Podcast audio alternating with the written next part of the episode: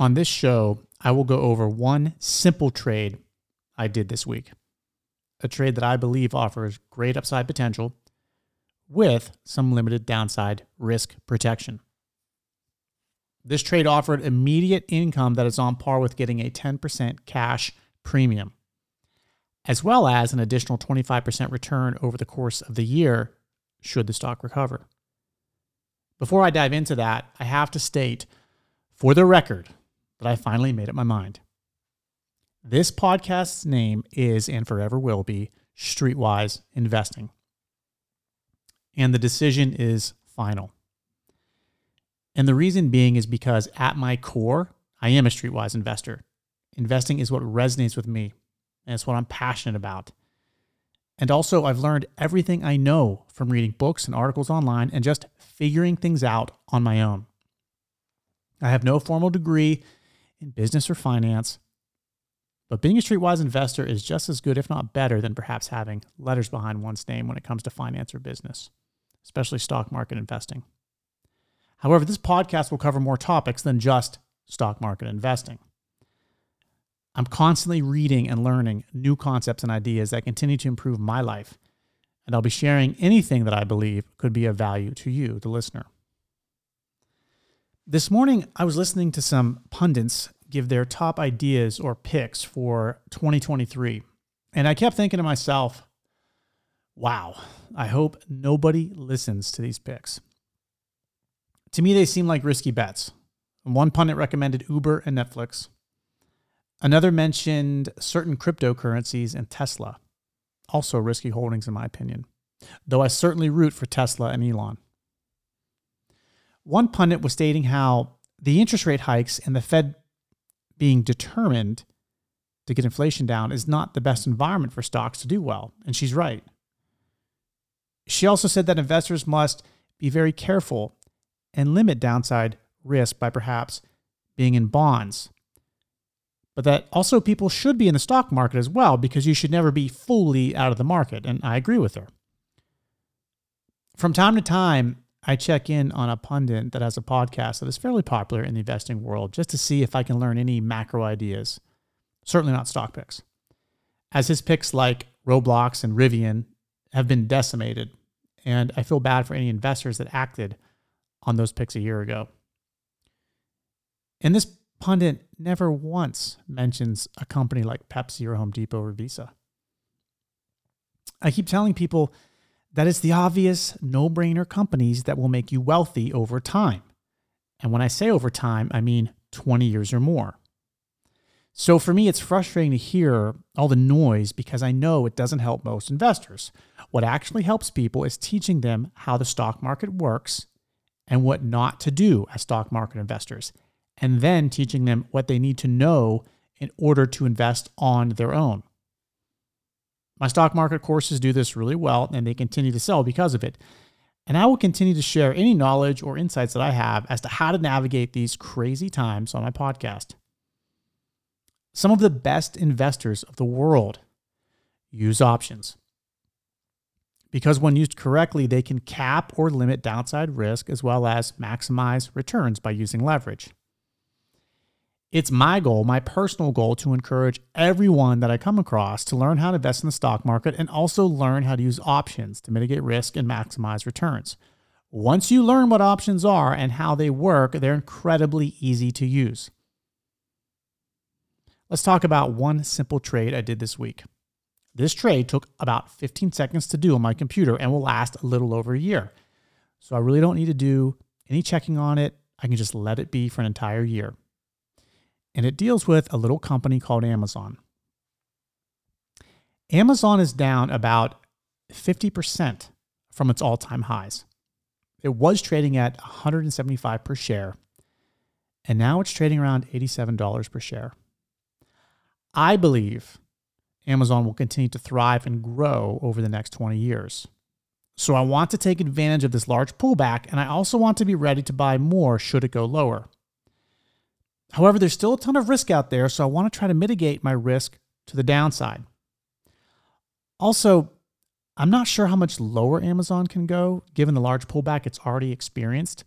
So for this particular trade, it has mild downside protection, but allows for more upside potential.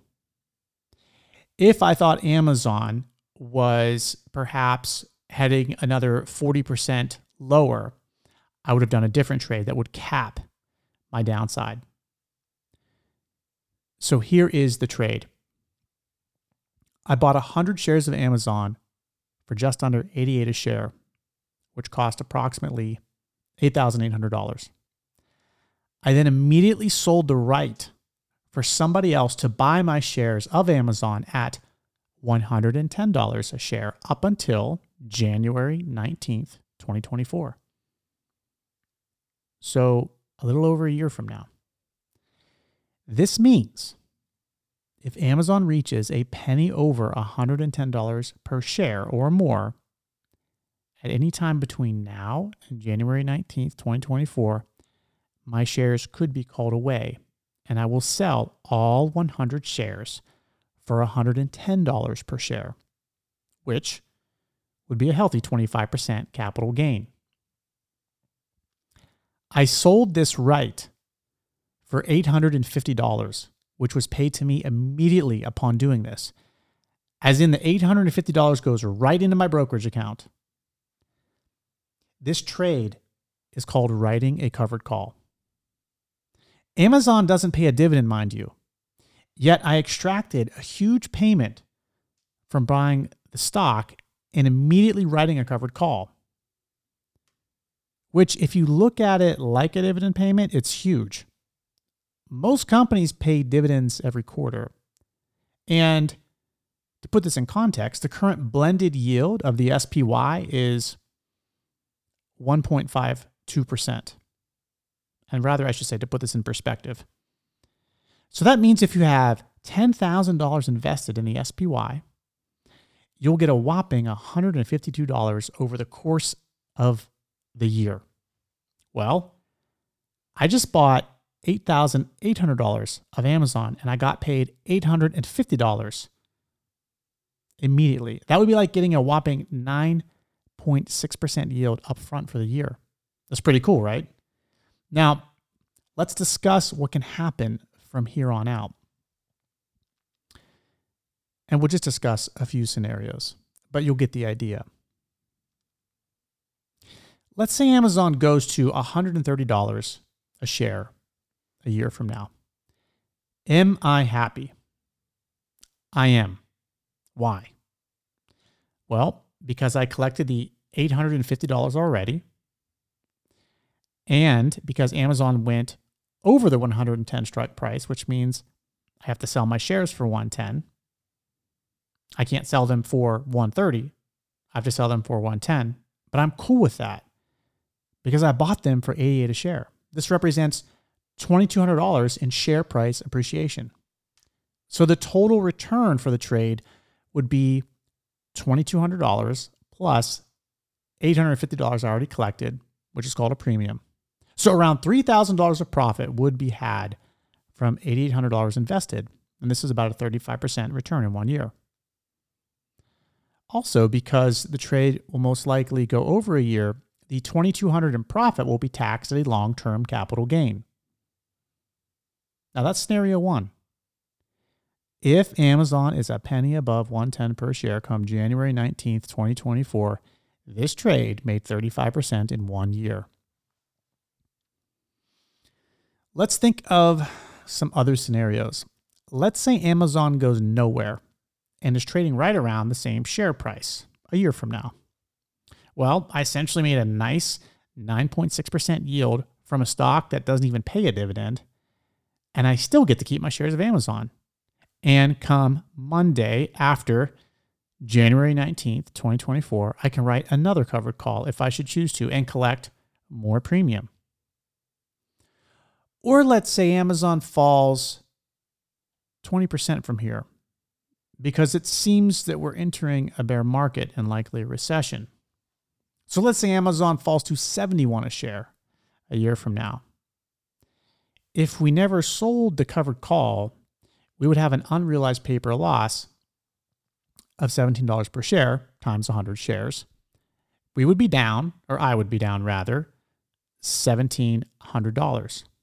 Now that kind of sucks. I agree. But the $850 in premium has offset the loss quite a bit. So I'd only be down about $900.